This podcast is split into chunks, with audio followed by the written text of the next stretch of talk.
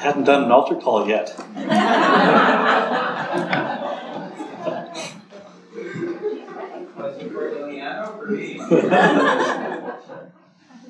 Everyone's invited. Would you turn with me in your Bibles to the book of Hebrews once again? We are making good headway through this book as we study it together, this magisterial book of God's Word. And this morning we are at the end of chapter 5. Chapter 5, verse 11. And when you find that in your Bibles, would you rise if you're able, out of reverence for God's Word as we read it together?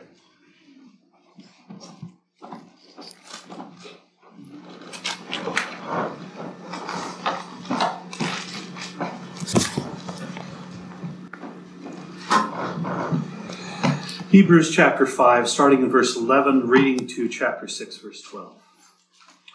Hear the word of God. About this we have much to say, and it is hard to explain since you have become dull of hearing.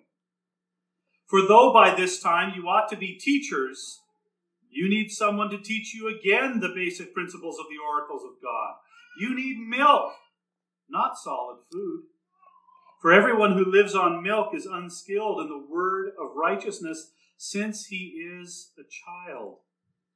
But solid food is for the mature, for those who have their powers of discernment trained by constant practice to distinguish good from evil.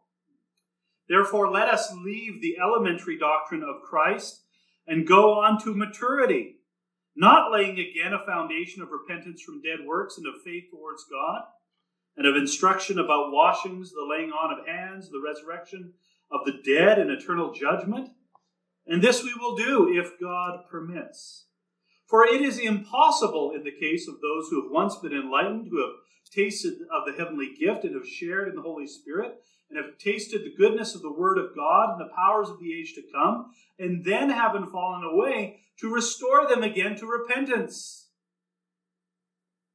they are crucifying once again the Son of God to their own harm and holding him up to contempt.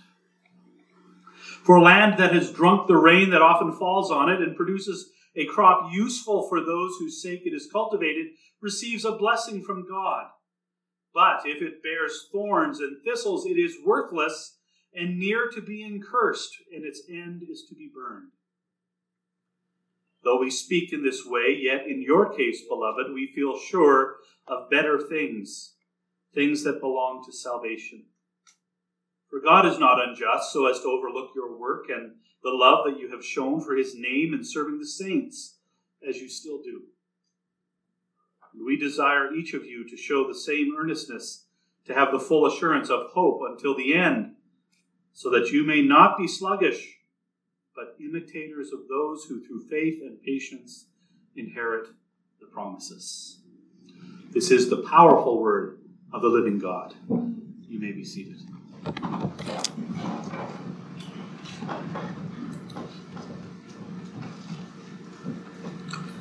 Well, this morning we have come to Hebrews chapter 6. This is a well known passage in the Bible. And it's well known because of the fact that on the surface level, it seems to be saying that real and genuine Christians can fall away from the faith and so lose their salvation. And this has been a debate that has a long history among Christians. Can a real Christian lose his or her salvation. Those who believe that a real Christian, yes, can lose his or her faith and salvation, that the Holy Spirit can abandon a genuine believer, they argue that if if it's not true, if you cannot lose it, then what's going to happen? Well, you're going to get lazy in your faith. That you will begin to let things slide and that you will stop pursuing holiness. So that's what the one side says. On the other hand, those Christians who believe that a real Christian has assurance of persevering to the very end by the sovereign grace of God, they argue that if you could actually lose your salvation, then you would always be kept in a state of fear, terrified that at any moment you could fall into sin and lose your faith, your salvation, and even the Holy Spirit. So this is this is a long debate with a long history. And this is a basically it's a debate between the two main systems of theology named Arminianism and Calvinism. And each of these two systems have five main points or five basic points. And the last of those points, the fifth point of Arminianism, says that a real Christian can lose their salvation. But the fifth point of Calvinism responds and says the very opposite that a real Christian is preserved by God to persevere to the very end. And so, the main passage that those of the Arminian persuasion point to in order to support their view is this very passage that we are studying today Hebrews chapter 6. But in contrast, those of the Calvinist or Reformed persuasion point to the fact that Jesus himself said in John 10, verses 27 to 29, Jesus said, My sheep hear my voice, and I know them, and they follow me. I give them eternal life, and they will never perish, and no one will snatch them out of my hand. My Father, who has given them to me, is greater than all, and no one is able to snatch them out of the Father's hand.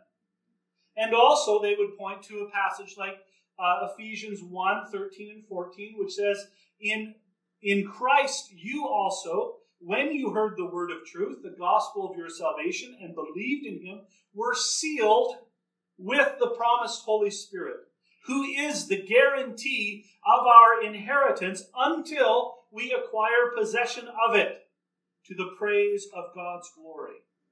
So there the, whole, the apostle Paul says that true believers have been sealed with the Holy Spirit, who and he is the guarantee of our inheritance until we acquire possession of that inheritance. It couldn't be much clearer there that, that true believers are preserved by the sealing of the Holy Spirit until that inheritance is actualized, until that inheritance is received. So those passages teach that genuine Christians are protected by God under his mighty hand until their salvation is completely accomplished. So where does that leave us then? Is, does that mean there's a contradiction between Bible passages? Does Hebrews chapter 6 actually say that a real Christian can lose his or her salvation? And that's what we're mainly going to be talking about this morning as we worship the Lord together through the study of His holy word. And I believe that we're going to be able to see how Scripture is being consistent with itself this morning. So we're going to look uh, and we're going to study this passage in four sections. So that means there are four points to look at. First of all, we're going to look at the immaturity of baby's milk. That's verses 5 to 11. Secondly, we're going to look at building upon the foundation that has been laid. And that's chapter 6, verses 1 to 3. And then the third section, the third point, is the impossibility of restoration. That's verses 4 to 8. And finally, the fourth section, the fourth point, is confident of better things. Verses 9 to 12. So, the immaturity of baby's milk, building upon the foundation, the impossibility of restoration, and confident of better things. So let us begin by looking at the first section in our passage in Scripture the immaturity of baby's milk. Let's look at verses 11 to 14 once again of uh, chapter 5, looking in our Bibles. About this we have much to say, and it is hard to explain since you have become dull of hearing. For though by this time you ought to be teachers, you need someone to teach you again the basic principles of the oracles of God. You need milk, not solid food. For everyone who lives on milk is unskilled in the word of righteousness since he is a child. But solid food is for the mature, for those who have their powers of discernment trained by constant practice to distinguish good from evil. I don't know about you, but I get the sense here that, that Hebrews, the preacher here, he's getting a little frustrated. He's talking to people who he believes should be farther along by now. He says in verse 12 that by now, realistically speaking, you should be teachers of the faith. You should be teachers by this point. But instead, you need to go over the basics yet again. You need to be retaught the elementary truths of Scripture. You should be teaching others by now, discipling others in the faith, and yet you still need basic teaching. Hebrews says here, you still need milk. You can't even chew on solid food yet. And who is it that can only handle milk and not solid food? A baby. And this is what verse 13 says Everyone who lives on milk is unskilled in the word of righteousness since he is a child. My version says child, but literally it's baby. Babies live off of milk. And if you're still a little baby in the faith, living off of milk and satisfied with milk, not wanting to grow, not wanting to mature, then you are going to be unskilled, unexperienced, unqualified when it comes to righteousness. God has called us to live lives pleasing to Him, lives of righteousness. And if we're still babies demanding milk, we will not be able to handle the Christian life. We will not be able to walk it out because we will still be sitting there crying out for milk. in verse 14, Hebrews tells us what maturity looks like. What does it look like to grow up in the faith? He says it's the discernment between good and evil. It's the ability to distinguish between right and wrong, between what pleases God and what displeases God. Because often when we talk about discernment, we're talking about just being able to figure out what's biblically right and biblically wrong. But it goes beyond that to doing what is right and rejecting what is wrong. And babies can't do that. They can't discern yet between right and wrong, good and evil, and they certainly cannot choose to do good. How does that happen? How does this happen? How does this lack of growth occur? How can someone fail to develop, to stagnate, to not grow to maturity? Well, it's back in verse 11. Verse 11, Hebrews gives us the reason for this. He says, You have become dull of hearing. Dull of hearing. The word dull also means lazy. And in verse 12 of chapter 5, all the way at the end of the of the chapter, or at the end of our passage, the same word is being used, and there is translated as sluggish. So Hebrews is telling his listeners in verse 11, You have become dull, lazy, sluggish of hearing. And this is why things are so difficult for you, for me to explain. This is why it's so difficult for you to understand. This is why you're still on milk instead of solid food. This is why you're still babies, spiritually speaking. maybe right now you're feeling a little bit uncomfortable. This is a convicting passage. Even as I was studying it, I was convicted. Because the question that Hebrews is asking, even us today, is Are you still a spiritual baby? Still drinking milk? How long have you been a Christian, and how much have you actually grown? Should you be a teacher of others by now and you're still needing to be retaught the basics? And when Hebrews says being a teacher here, he doesn't mean formally teaching in the church or getting up and, and leading a Sunday school or a Bible study or something like that. But it does mean being able to disciple someone else in the basic Christian teaching and how to live a Christian life. Could you honestly do that? Could you disciple a new believer into growing in the faith, or do you still just need discipling yourself? Think that's what Hebrews is talking about here. This is convicting. What would it be like Take a moment in our imaginations. What would it be like to stand before the Lord Jesus Christ, the Lord of glory, with a milk mustache? And the baby bottle still in your hand, and you're trying to hide it behind your back so that he doesn't have to see it. Can you imagine with me how embarrassing that would be? Is that how you want to stand before Jesus Christ, whom you call Master and Lord? Do you want to have to explain yourself to Him why you were a Christian for 10, 20, 30, 40 years and you remained a spiritual infant, unskilled in the word of righteousness, undiscerning between good and evil, unable to disciple anyone else in His ways? I don't. I want to stand before Jesus Christ with my, uh, with my face covered in barbecue sauce, with bits of beef still stuck in my teeth, with a bib around my neck with meat stains running all down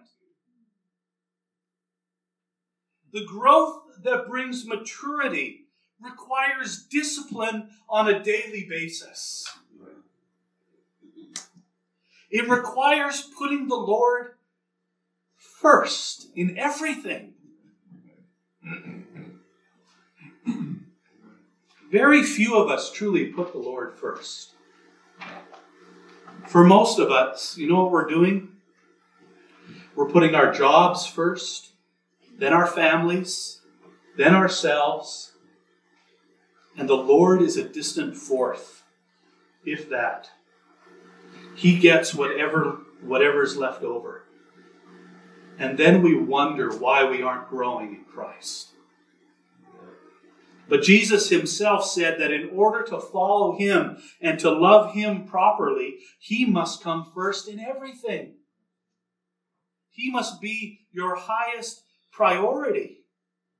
When that happens, that is when spiritual growth will follow.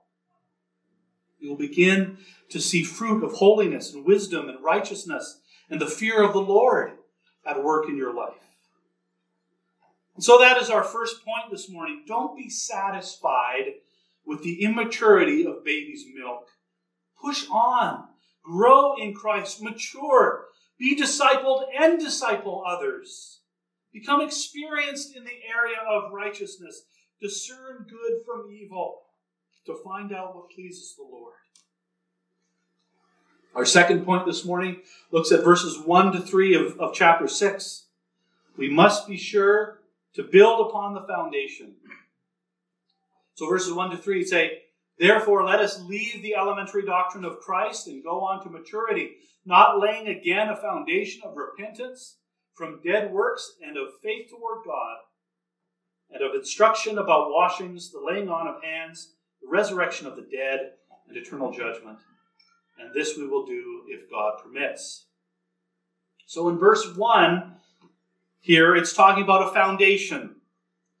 That maturity, moving from milk to solid food, growing up in Christ, maturity means building upon this salvation or this foundation that has been laid.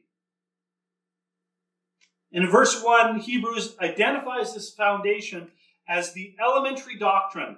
Doctrine just means teaching. So the elementary teaching of Christ, he says here.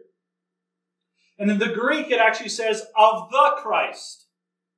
And so I believe that Hebrews has in mind here the more technical term Messiah.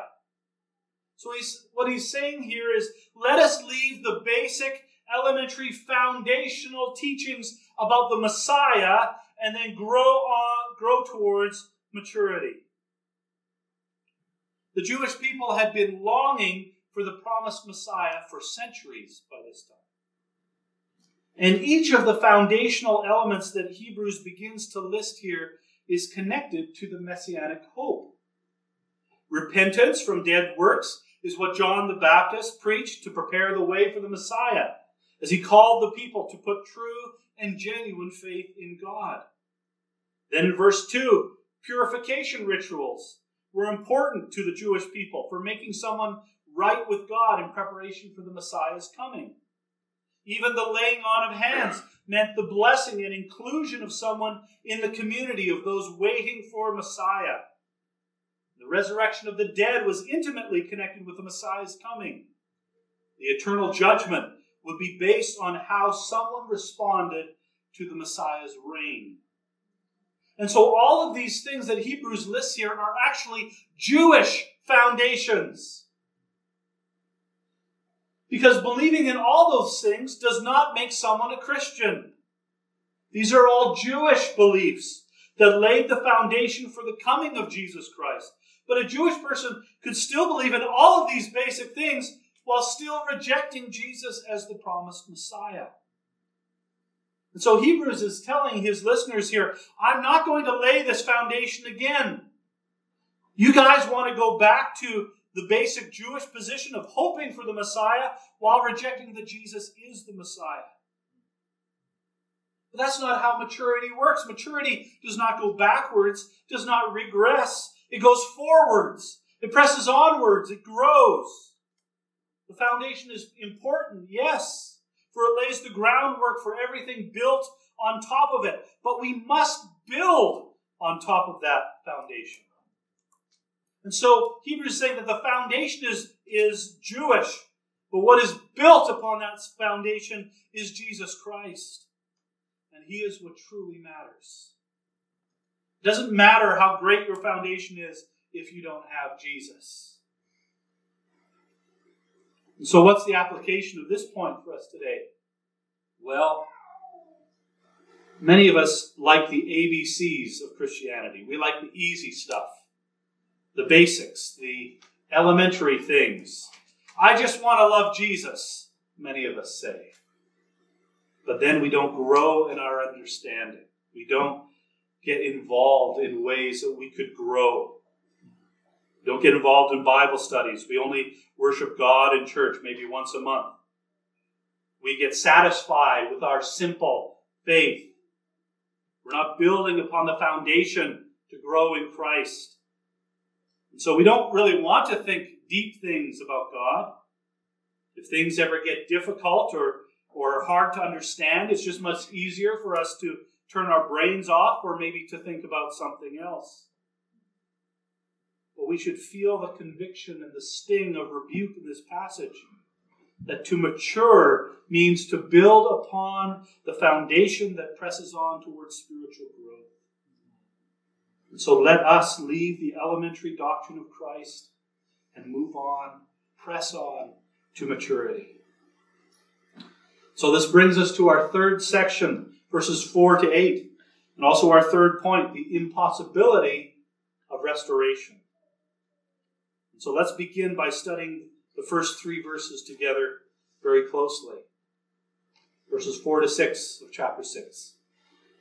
For it is impossible in the case of those who have once been enlightened, who have tasted the heavenly gift, and have shared in the Holy Spirit, and have tasted the goodness of the Word of God and the powers of the age to come, and then have fallen away to restore them again to repentance, since they are crucifying once again the Son of God to their own harm and holding him up to contempt.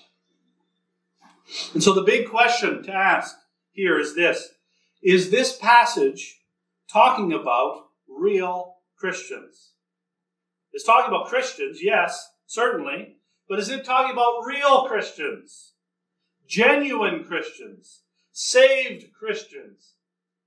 Is Hebrews saying here that real, genuine, saved Christians can fall away and lose their salvation? Well, let's look at the verbs being used here enlightened, tasted, shared, tasted again. Well, that maybe makes it sound like people who have not yet truly grasped the truth. Maybe they are people who have experienced the light of the gospel around them, so they've been enlightened by it. Or maybe they have tried the, the heavenly gift out by, by having a taste of it, but they haven't really swallowed it down yet. Maybe they've had a taste of the goodness of God's word and just had a glimpse of the powers of the coming age. And so, if, it, if that's the case, then we're not talking about real Christians yet. There are people who are receiving indirect benefits from being in the church and from being around real Christians, but they themselves have not yet truly become Christians.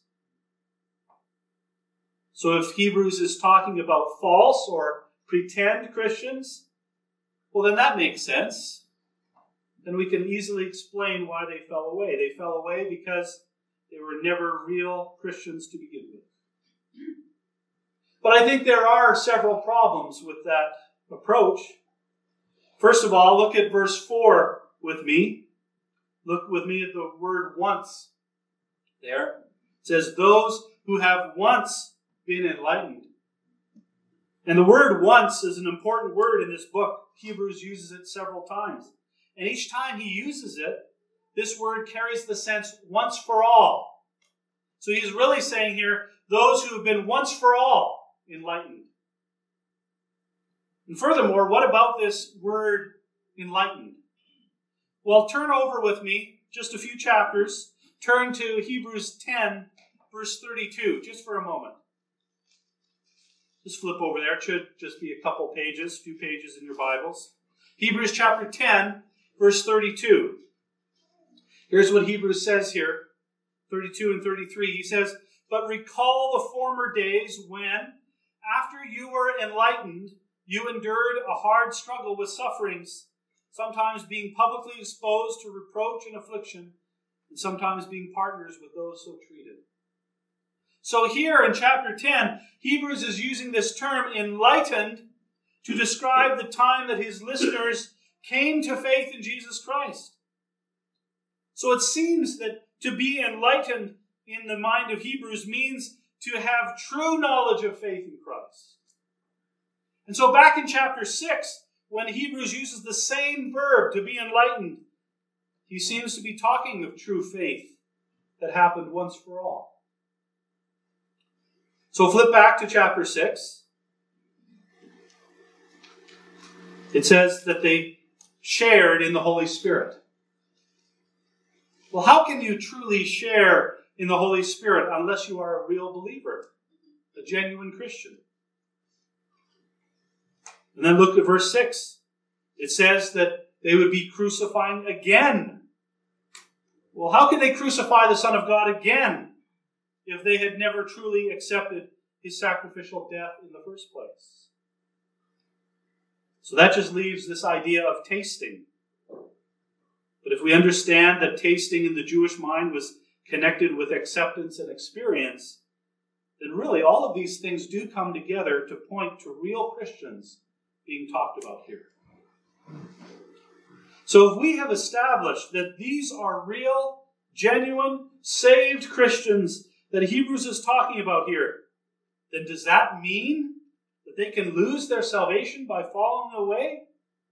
Well, I think not so fast. Let's look again at verse 4. Begins, It is impossible. Let that word sink in for a moment. In the Greek, it's this word that comes first in the sentence. So Hebrews is emphasizing it. It is impossible. Well, what is impossible? It says it is impossible to be restored to repentance. It is impossible to be restored to repentance. And let that sink in for a moment. Because usually when people say that a real Christian can lose his or lose his or her salvation, they mean usually they mean that they can always come back later. That they can always repent again at another time and therefore become a Christian again. And that's why it's, it's often said that the flower of Arminianism, or the flower that represents Arminianism, is a daisy. He loves me, he loves me not. He loves me, he loves me not.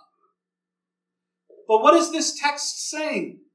This text is saying that it's one and done.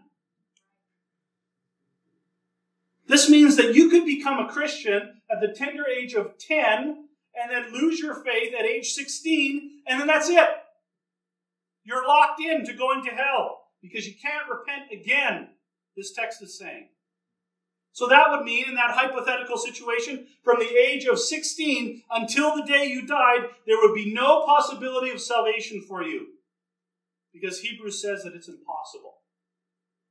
You cannot re crucify the Son of God all over again. He says later on, there's no more sacrifice for sin left available. Wow. So I read that and I think, well, therefore, if it is true that you cannot be restored to repentance, then it follows that it must also be true that it is impossible for a real Christian to fall away. And in accordance with the rest of what Scripture teaches, it's impossible for them to fall away because God will not lose any of those who truly belong to Him. So the, the impossibility of being renewed to repentance includes the impossibility of falling away. I think verses 7 and 8 really help out here. Because in verses 7 and 8, Hebrews now adds an analogy or a little parable here. He gives us a little help to understand what he has been saying. So verses 7 and 8 say, For land that has drunk the rain that often falls on it and produces a crop useful to those whose sake it is cultivated receives a blessing from God. But if it bears thorns and thistles, it is worthless and near to being cursed, and its end is to be burned. So imagine with me, imagine two fields lying side by side, two meadows. Both receive rain falling down from the sky, and they both soak up this life giving rain. But the one field produces bountiful crops of wheat and barley and grain, and the other field produces thorns and weeds and thistles.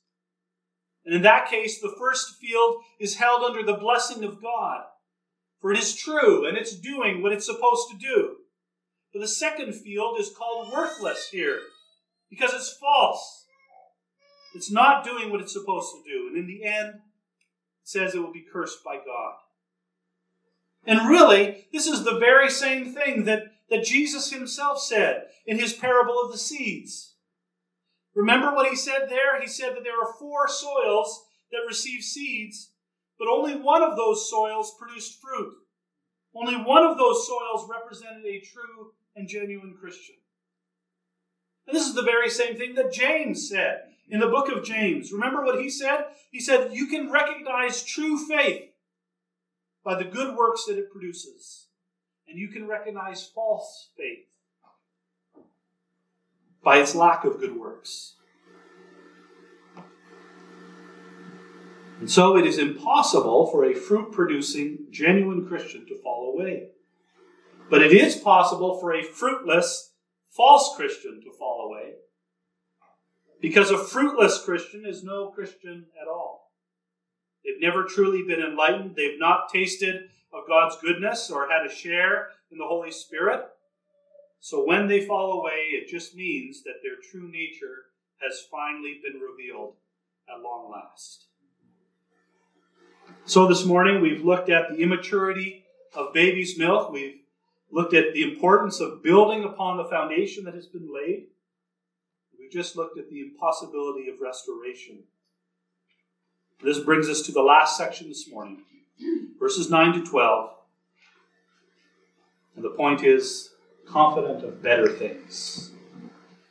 Verse 9 Though we speak in this way, yet in your case, beloved, we feel sure of better things, things that belong to salvation.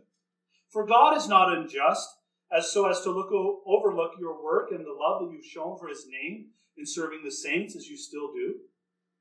And we desire each one of you to show the same earnestness, to have the full assurance of hope until the end, so that you may not be sluggish but imitators of those who through faith and patience inherit the promises. Hebrews feels confident that none of what he has been saying applies to his listeners. He is confident, he is sure that they are true believers because they are bearing the fruit of faith in serving the saints in the name of God. But verse 11 carries a warning For Hebrews desires that they will that they will not go back to Judaism, but rather that they will press on, press forward in full assurance in the hope of salvation until the very end. That they will not grow sluggish or lazy in their Christian walk. And one of the ways that someone avoids laziness in the Christian faith is by imitating those who have walked in the faith beforehand. And so we look to those who through faith and endurance have finished the race and inherited the promises of God. So, the purpose of our passage this morning is to motivate and to warn. The motivation is Hebrews telling us to grow up and to seek maturity, to move on from the basic elements of the faith towards full adulthood in the Christian faith, to move from milk to meat. The warning is that there's only one repentance. So falling away is not an option. Jesus Christ, the Lord of glory, the Son of God, cannot be exposed to public disgrace and humiliation by being re crucified all over again. So don't give up. Don't give in. Endure to the end. Fill up your heart with awe for the gospel and press on. Don't become dull of hearing or sluggish in your Christian walk, but keep your eyes fixed on the glorious truth of the gospel, which promises eternal life to those who trust in the sacrifice of Jesus Christ. Let us pray. Father God is the cry of my heart that I would grow in Christ. It is my prayer for all of us who are seated here this morning. I pray that we would not leave this house without the conviction that I need to grow and I need to continue growing. Father, protect us from being dull of hearing and sluggish in our faith. Father, help us not to be satisfied with the milky things of the faith, but to press on towards the meaty things, to grow in righteousness, the desire to pursue holiness that, that pleases you, to gain that discernment and wisdom that can distinguish good from evil. I pray, Father, that the warning of Hebrews chapter 6 would also echo in our minds. But there is only one repentance. There is no hope of restoration after falling away. And Father, there is, there is comfort in that, but there is also great um, conviction, Father. That let none of us reveal that we actually have a false and pretend heart. But if we are genuine and true believers, let us cling to the truth of Scripture that no one can snatch us out of your hand, that we have been sealed in the Holy Spirit and also that it is impossible for us to fall away because we are safe in your hands. But Father, let us not become complacent in that either, Father. But let us press on to serve the saints. Let us press on to grow in knowledge and understanding and love for you.